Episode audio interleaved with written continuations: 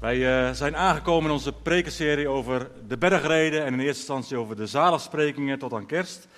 Bij de vijfde, nee de zesde, de, nee de vijfde in de serie en de zesde in Mattheüs vijf. We hebben iets gehusteld met de volgorde, zodat we daarin ook maximaal konden aansluiten, ook bij themadiensten die er zijn dit najaar.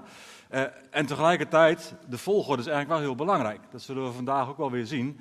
Ze staan niet voor niks in de volgorde waarin we ze tegenkomen in Mattheüs vijf. En vandaag gaat het over het echte geluk als je een zuiver hart hebt.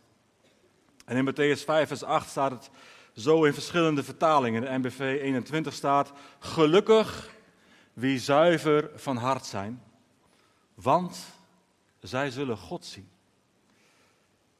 De H S V zegt: zalig de reinen van hart, want zij zullen God zien. En de Bijbel in gewone taal zegt: het echte geluk is voor die mensen die eerlijk zijn, want zij zullen God zien. We vinden hier eigenlijk een volgende sleutel in onze zoektocht naar echt geluk. En eigenlijk zien we steeds opnieuw in die zaligsprekingen: geluk is niet iets wat rechtstreeks gezocht moet worden. Geluk is eigenlijk iets wat voortkomt uit het zoeken naar iets anders. En dat zit hem in het woordje want. Dus hier hebben we het volgende, zou je kunnen zeggen, stukje recept voor echt geluk. Een rein, een schoon, een zuiver geweten. Zalig de reinen van hart, want het echte geluk zit daarin dat ze God zullen zien. En dat is nogal een grote statement en dat is ook nogal een grote belofte. Maar die zien we wel vaker. Deze koppeling tussen een rein hart en het zien van God komt vaker voor in de Bijbel. Bijvoorbeeld Psalm vijftien, Hebreeën twaalf, vers veertien en in Psalm vierentwintig, vers drie en vier, die ik graag ook wil lezen. Daar schrijft de psalmist: wie zal de berg van de Heere beklimmen? Wie zal staan in zijn heilige plaats? Nou, degene die rein is van handen en zuiver van hart. Wie zijn ziel niet opheft tot wat vals is en niet bedriegelijk zweert. Zuiver van hart, ook hier zien we. In het evangelie gaat het vooral om ons hart. Het vormt het, het, de kern van het onderwijs van Jezus. Ongetwijfeld ook op, met het oog op de fariseeën, waar hij steeds mee te maken had. Aan de buitenkant waren ze vlekkeloos. Maar aan de binnenkant was ze zo vaak niet al te best aan toe. Huichelachtig. En ik weet nog heel goed, toen ik zelf nog niet geloofde. Ik had echt een afkeer van huichelachtige christenen. Oh, waar het er allemaal aan de buitenkant soms zo goed aan toe leek en waar het op zondag allemaal heel vroom was, maar waar je door de week zo geconfronteerd werd met de huichelachtigheid in hun hart, de onzuiverheid, onreinheid in hun hart. Een anti-getuigenis voor Jezus. En dan hebben we altijd allemaal op te passen dat ik net zo goed niet uh, een huichelachtige christen ben. Dus ik wil rein en zuiver van hart zijn. Want bij die fariseeën draait het om... Ja, het leven uh, en de gerechtigheid aan de buitenkant. Het ging om gedrag, het ging om moraal, het ging om fatsoen. Maar daar draait het in het christendom in eerste instantie helemaal niet om. Het begint altijd met de vraag: hoe is het met de toestand van je hart? Het draait daarbij om die hele grote waarheid en die hele sterke aanbeveling vanuit Spreuken vier, vers drieëntwintig. Een vers dat echt als leidraad mag dienen voor alle keuzes waar we altijd maar weer voor staan in ons leven. En ik gebruik hem zelf best vaak, ook naar tieners die opgroeien in Huizen Zanting. Van alles waarover je waakt, waak vooral over je hart. Want het is de bron van je leven. We hebben allemaal onze eigen persoonlijke geweten. We hebben allemaal onze eigen keuzes die we te maken hebben. Maar van alles waarover we waken, laten we vooral waken over ons hart. Het is de bron van ons leven. Wie heeft er wel eens aan de hartbewaking gelegen in het ziekenhuis? Ja, dat is een heel andere ding. Maar even handen. Nou, dat zijn toch wel een heel aantal. Met allerlei toeters en bellen, ik ook wel eens trouwens rondom een operatie dan, maar en, en constante meting wordt, wordt de fysieke staat van je hart in de gaten gehouden. Hè? Functioneert het wel zoals het is bedoeld? En misschien minder ermee, maar wie uh, sport er met een sporthorloge, waar je ook zo'n hartslagband of een slim horloge hebt, waar je gewoon je hartslag uh, bijhoudt, want dat is ook belangrijk. Hè? Sporten met je hartslag moet je in de gaten houden, want ja, sommige trainingen moet je juist met een hoge hartslag, andere trainingen juist met een lage hartslag. En als je een wedstrijd doet, moet je zorgen dat je niet in een te hoge hartslag komt, want dan verzuur je en dan hou je het niet vol. He, dus het is goed om dan ook je hartslag constant te monitoren. Afhankelijk van hoe je wilt trainen of opbouwen of presteren. Dus de fysieke staat van ons hart is belangrijk om in de gaten te houden. Maar dat is niet waar natuurlijk Spreuken vier vers drieëntwintig op doelt. We hebben ook een ander soort hartbewaking nodig. Een geestelijke hartbewaking. En dan is ook daarbij de vraag, wat zijn dan de belangrijkste meetwaarden? Als ik vraag... Joh, hoe gaat het geestelijk gezien met je hart? Voor Jezus is dat reinheid, zuiverheid, puurheid. Een hart dat, dat gericht is op, op dat wat van God is. Zalig de reinen van hart. En reinheid was natuurlijk een heel belangrijk thema in de tijd van Jezus. Denk maar aan al die oud-testamentische wetten over rein en onrein. Maar al die voorschriften over rein en onrein, hè, bijvoorbeeld in alles wat je wel mag aanraken en niet mag aanraken, wat je wel mag eten, wat je niet mag eten, dat zou zomaar ook de focus kunnen afhalen van daar waar het echt om gaat. De reinheid, de puurheid van hart. Want die uiterlijke reinheid, die heeft eigenlijk geen enkele waarde zonder innerlijke reinheid. Want dat is de bron waar het andere uit voortkomt. En wat is dan die reinheid van hart waar het hier om draait? Nou, ik denk dat we, zoals we in onze christelijke levenswandel allemaal wel met regelmaat die ervaring kunnen hebben, is dat we aan de ene kant wel een deel van in ons altijd wel God aanbidden. We willen, we willen God laten spreken, we willen God, voor God leven, we willen Hem kennen, we willen Hem behagen. Maar een ander deel in ons en in ons hart wil soms ook zomaar iets heel anders. En hij kent hem ons zomaar weer in Romeinen zeven. Ja, ik, ik doe wat ik niet wil. En wat ik wel wil, dat doe ik niet. Terwijl in mijn hart zit een verlangen om te leven voor God. In mijn hart zit een verlangen om volle bak achter Jezus aan te gaan. En toch is er zomaar weer zo'n Romeinen zeven moment. Ik doe wel wat ik niet wil en ik doe niet wat ik wel wil. En Petrus en Paulus en Jezus, die, die kaarten dat ook wel vaak aan in hun brieven. Joh, uit het hart, daar komen hele mooie dingen voort. Maar uit het hart komen ook voort boze gedachten. Doodslag, overspel, leugens, roddel en nog zoveel meer zooi. Die, die leiden tot wat voor zonde dan ook, of die in zichzelf al zonde zijn. En dat zijn hele grote dingen. Hè? Roddel is wat mij betreft iets groots, omdat het zoveel stuk maakt. Maar het zit me soms ook in hele kleine dingen. Als we iets van de baas meenemen wat helemaal niet van ons is. Het kan maar een pen zijn, of een paperclip, of whatever. Ik was gisteren coach en grensrechter bij het team van mijn meiden, voetbal. En we speelden uit en de scheidsrechter was... Oeh, zeer gericht op de thuisclub. En ik was de tweede helft grensrechter en ik merkte in mezelf dat ik de neiging kreeg om te vlaggen voor buitenspel, terwijl het geen buitenspel was. Dat vond ik echt, ik, ik schrok ervan, want ik wil een eerlijke grensrechter zijn, hè? Zuiver van hart. Dus het dus maakt me niet uit of het wel als ze scoren tegenstander, maar alleen buitenspel als ik geloof dat het buitenspel is. Maar ik voelde in mij een, een, een, een bijna behoefte om in te gaan tegen wat de scheidsrechter zo scheef liet doen. En hij was zo slecht dat er allemaal gedoe ontstond over, op het veld, ook tussen de meiden van de teams. Wat helemaal niet nodig was als hij een beetje normaal had gefloten. Wie kent dat? Irritatie over scheidsrechters? Ja. Maar ik, en ik was natuurlijk al een week lang bezig met deze preek, dus ik moest ook wel een beetje grinniken. Something, man. Ga je morgen spreken over reinheid van hart. En ik zit hier met die vlag in mijn hand. En ik heb bijna de neiging om hem op te steken. Terwijl het helemaal niet mag. Het zit hem soms maar in kleine dingen. Maar oh, wat arglistig is soms ons hart. Dus ik ben ongeschikt als grensrechter voor de komende wedstrijd. Dat heb ik ook alweer besloten. Maar de realiteit is, er kan zomaar een neiging in ons hart naar boven komen. Er kan zomaar toch een beetje zooi in ons hart ontstaan. En weet je, en daar kunnen we dan ons best voor schamen.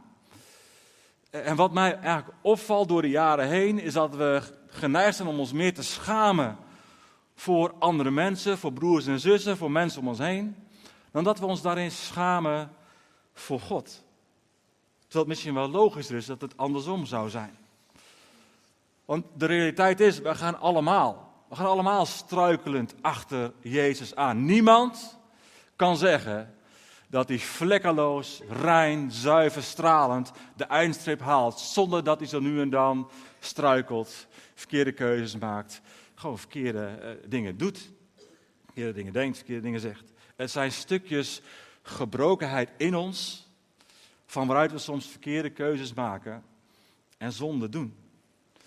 En omdat we dat allemaal, ons allemaal overkomt door het leven heen, mag dat juist naar elkaar toe een heel stuk mildheid geven. Een heel stuk ruimte geven naar elkaar, genade. Zouden we ons juist niet hoeven schamen als we een keer de mist in gaan, omdat we dat allemaal wel kennen. Omdat we allemaal wel weten, oh, de intenties, de verlangens zijn zo mooi, zijn zo puur. Maar de realiteit van het leven is dat vanuit stukjes gebrokenheid dus op zomaar weer een keuze maken die niet past bij hoe God het leven heeft bedoeld. Dus genade en mildheid naar elkaar. En tegelijkertijd denk ik dat berouw over zonde een goed iets is. En wellicht hebben we, zeker in de evangelische wereld, de neiging om hier wat soms te snel en te gemakkelijk overheen te stappen. En, en meteen door te gaan naar vergeving en naar aanvaarding. En ja, we zijn geliefd. En ja, in Christus zijn we volledig aanvaard in ons geloof in Jezus. En, joh, en misschien ben je wel opgegroeid in een kerk waar het altijd heel zwaar was. Waar het altijd maar weer over zonde ging. En waar je echt wordt bestempeld als een zondaar. En dan kan dit zelfs, als ik erover begin, een reflex geven, een trigger geven. Oh nee, niet weer dat zware verhaal over zonde. Weet je, maar je bent geen zondaar. In Christus ben je geheiligd, geliefd, aanvaard. En tegelijkertijd, als er zonde is in ons leven, is het ook heel wijs en verstandig om daar niet te licht over te doen. Niet te makkelijk overheen te stappen, want we zijn toch wel geliefd. Er is toch wel vergeving. Het bloed van Jezus is toch wel ruim genoeg. In zichzelf waar. Maar ik denk dat het goed is om eerlijk onder ogen te zien waar ons tekortschieten gewoon ook is. Waar ons eigen falen, onze eigen zonden een rol spelen. En daar soms ook maar even berouw en verdriet over hebben. Omdat op het moment dat er zonde is in ons leven, maakt het altijd iets stuk. In onszelf. Of de mensen die daar ook hinder van ondervinden. En als we dat eerlijk onder ogen zien, weet je, dan zal dat ook barmhartigheid naar anderen bewerken. Zalig de barmhartigen. Die hangen met elkaar samen. Maar veel eerder nog in de zaalspreking, en Ben zal daar volgende week over spreken, en daar ligt de nadruk misschien iets meer over rouw en verlies en verdriet wat je kunt hebben. Maar zalig de treurende, daar zit ook een hele geestelijke lading achter. Zalig de armen van geest is de eerste. Zalig de treurende is de tweede. En het gaat ook over treuren, over gewoon ons de geestelijke staat van ons leven. Vanuit het arm van geest zijn. Vanuit het erkennen van, joh, maar er is gewoon zo nu en dan zonde in mijn leven. Nou, zalig de treurende. Zalig de mensen die daar ook bij stil willen staan, bij stil durven staan, in de ogen durven kijken. En daar ook gewoon verdriet over kunnen hebben. En dus is mijn vraag. Ben je wel eens in gesprek? Ben je vaak genoeg in gesprek met de Vader? Ook over jouw falen. Over de zonde die soms zomaar de kop opsteekt in je leven, in je hart. Of hou je dat juist bij hem weg? Hij verlangt ernaar om er met je over te spreken. Omdat hij ook ernaar verlangt om te kijken van, joh, maar, maar waar komt het vandaan? Zonde is een uiting van iets wat ergens in ons hart misschien wel nog een stuk heelheid behoeft. Het gaat niet om de zonde, de zonde is niet het probleem. Maar dat wat eronder zit in ons hart, in onze ziel, in, in, in waar gebrokenheid zit in ons leven. Daar wil Jezus zo graag heelheid brengen. Als er heelheid komt, ja, dan is die zonde weg. Maar wat durven we ermee naar de Vader? Het is zo belangrijk om het te doen, op het moment dat we het herkennen en erkennen. En de andere kant is dat we ook niet moeten blijven hangen in ons falen, in onze zonde. We hebben er ook geen genoegen mee te nemen. En dat kom ik ook wel eens tegen door de jaren heen. Dat ja, nou ja, ik ben nou eenmaal zo. Ja, koekenbakker, dat is helemaal niet zo bedoeld. Je bent nou eenmaal zo, helemaal niet. Je bent bedoeld om geheiligd, gereinigd, gevuld te leven. Dat het nu zo is, het is zo. Maar we gaan geen genoegen nemen met de stukken gebrokenheid in ons leven die altijd maar weer tot zonde leiden, omdat het nou eenmaal zo is. Ik geloof in vernieuwing, ik geloof in verandering, ik geloof in heelheid. Daar hebben we ons wel degelijk naar uit te strekken. En daar ontstaat een stukje spanning. Daar ontstaat een stukje dualisme. Maar aan de ene kant, de bergrede begint, nee, we kunnen helemaal niks uit onszelf. Arm van geest. Jezus die zelf zegt, ik kan niks doen uit mezelf. Zonder mij, Johannes vijftien, kun je niks doen. Dus we kunnen die, dat gevecht niet zelf winnen. We zijn arm van geest. En tegelijkertijd klinkt er op allerlei plekken ook die oproep. Joh, maar dood de werken van het vlees. Daar waar dat nodig is. Het is een beetje zoals de kerkvader Augustinus. Vierde eeuw na Christus. Het ooit in één zin samenvatten. Nou ja, twee, één regel. Bid alsof alles van God afhangt. Werk alsof alles van jou afhangt. En dat komt samen. Bid alsof alles van God afhangt. Werk alsof alles van jou afhangt. En Jacobus zegt het in andere woorden. Nader tot God en hij zal tot u naderen. Oftewel, joh, maar, maar zoek het bij God. Zoek het bij de Heer. En vervolgens meteen erachteraan, zegt Jacobus, reinig de handen, zondaars, en zuiver de harten, dubbelhartigen. Het is het gaan naar God en tegelijkertijd zelf het actief bestrijden van de dingen uit ons vlees, die soms zomaar weer opspelen, en waar we zeggen, joh, maar ik heb een keuze. Ik merk dat deze neiging opkomt, maar ik had gisteren de keuze om die vlag naar beneden te houden en het is gelukt. Dat moet ik erbij zeggen, het is gelukt. Ik heb niet gezondigd. Ja, misschien een beetje in mijn hart, omdat ik niet zo positief was over de scheidsrechter. Maar ik heb het naar beneden gehouden. Dus je kunt nog steeds kiezen, ook al komt er een stukje gebrokenheid in jou naar boven. En het feit dat ik weet dat ik uiteindelijk mijn eigen hart niet op volkomen wijze kan reinigen, betekent dus niet dat ik maar moet afwachten totdat God dat eventueel doet. Het is onze eigen dagelijkse keuze om elke dag opnieuw ook de geest de ruimte te geven om ons te vormen. De geest de ruimte te geven, ook actief, van de Heilige Geest. Zie of er in mij geen heilloze weg is. Vragen om openbaring, om aan te raken. Van de Heilige Geest, zijn er dingen in mijn hart die ik zelf misschien niet eens zie, maar, maar, maar die eigenlijk ervoor zorgen dat er dingen uit voortkomen die, die gewoon niet zijn zoals u het hebt bedoeld. Mag de Geest daarin spreken, in ons hart, tot ons hart, over ons hart. En het is mijn gebed dat, dat het grootste verlangen van, van mijn hart, van onze harten hier in de Stadskerk, toch mag zijn dat, dat we boven alles, gewoon in de meest volle breedte van het woord, willen leven tot de eer van God. Dat we verlangen hem te kennen, dat we verlangen hem te dienen, dat we verlangen hem lief te hebben met een rein, onverdeeld hart. En het gevolg daarvan is zo mooi.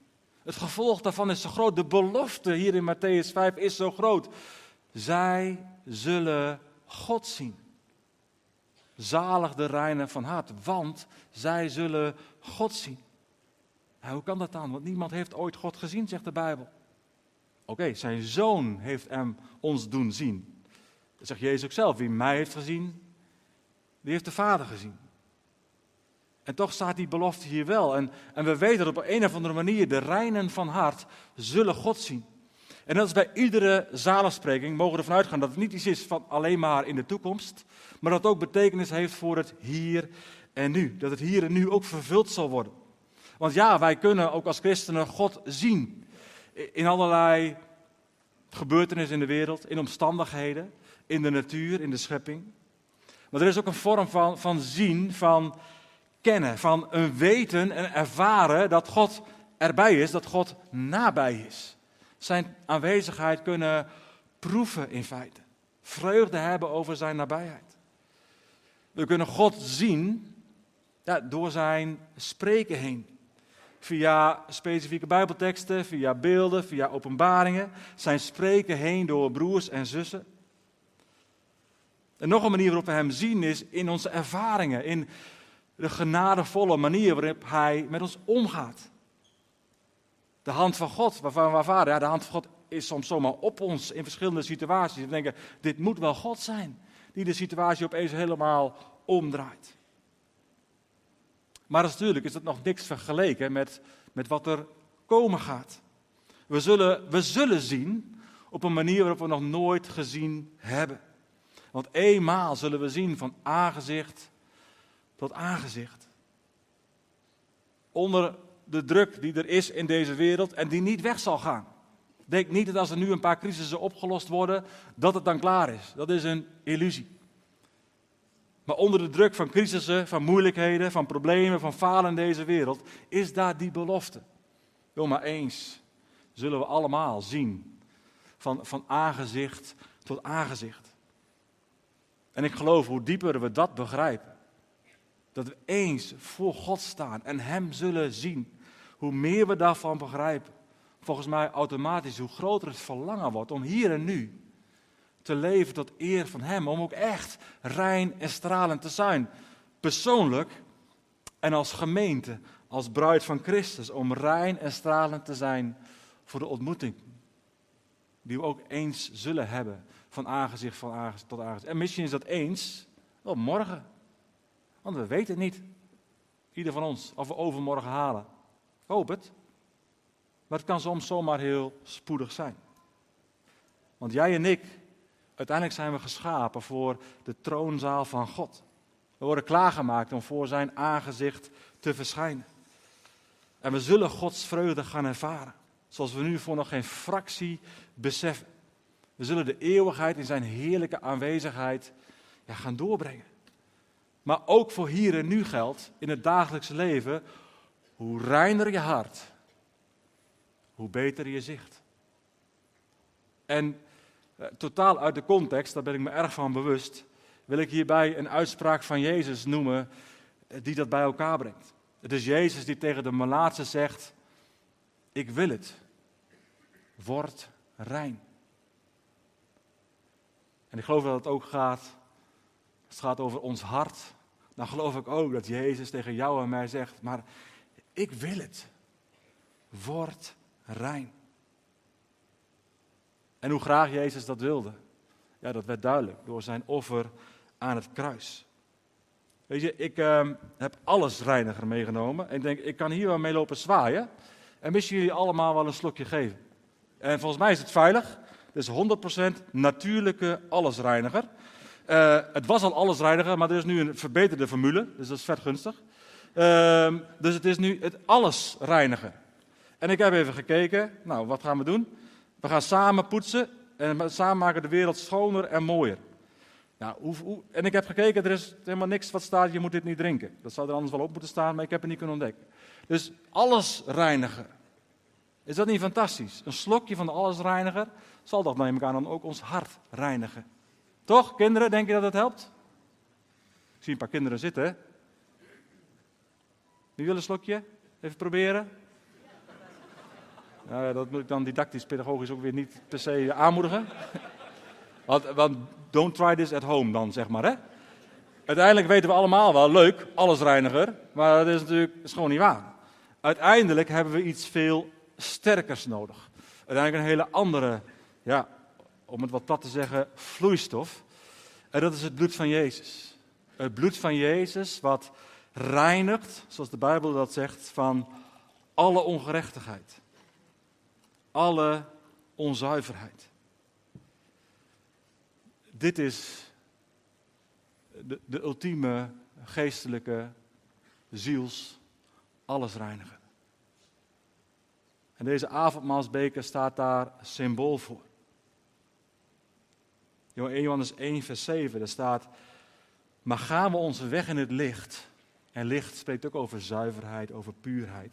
Zoals hij zelf in het licht is, dan zijn we met elkaar verbonden en reinigt het bloed van Jezus, zijn Zoon, ons van alle belang, alle zonde.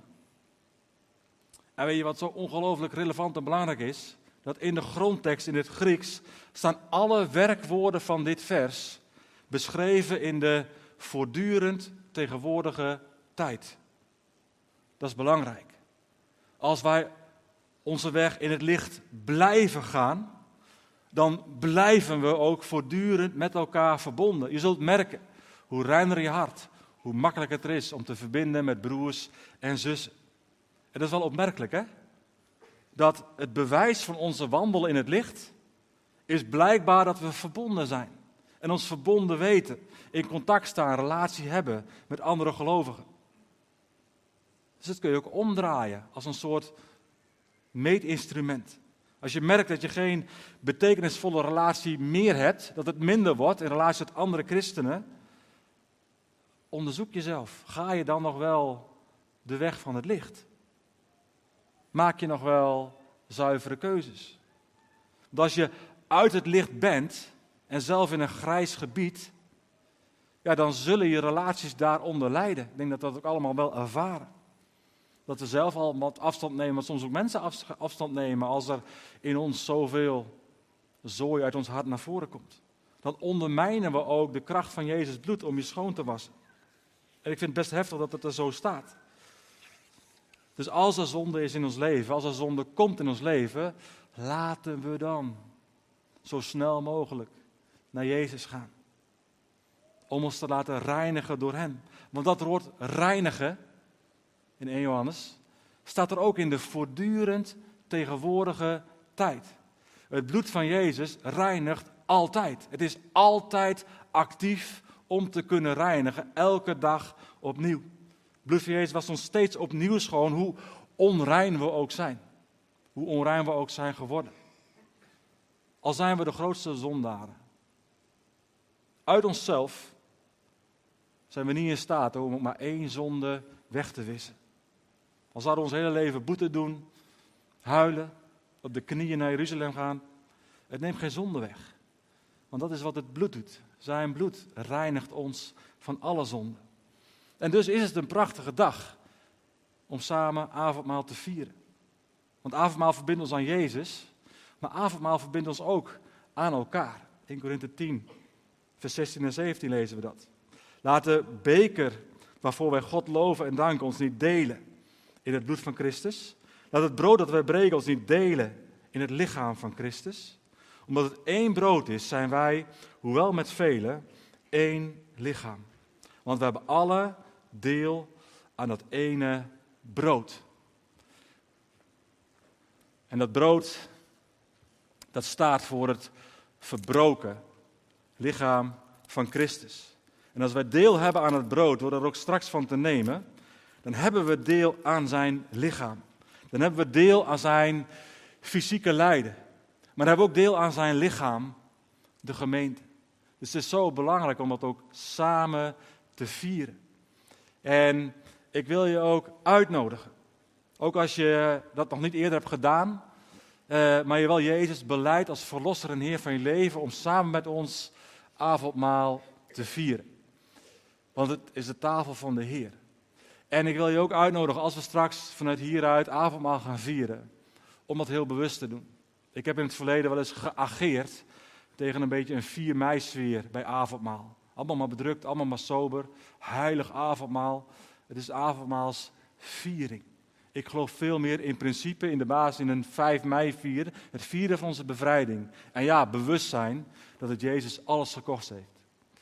En toch geloof ik dat vandaag het gewoon weer wat soberder mag. Voor deze keer. Even bewust zijn van, maar hij stierf ook echt voor al mijn zonden. En de prijs was hoog. Het bloed was mij schoon. Maar het was wel het bloed van Jezus wat vloeide. En uh, als je brood neemt, als je wijn drinkt, ja, wees je bewust van dat kruis van Golgotha. Misschien bidt het gebed uit Psalm eenenvijftig. Heer, schep een rein hart in mij. Er zijn ministrybidders. Dus misschien als je weet van, joh, maar ik zit echt nog met zonde in mijn leven. Met gebrokenheid die steeds weer leidt tot nieuwe zonde. Nou, breng het in de openbaarheid.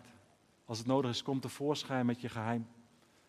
Breng het bij broers en zussen in het licht, zodat zij ook daarin met jou en voor jou kunnen bidden.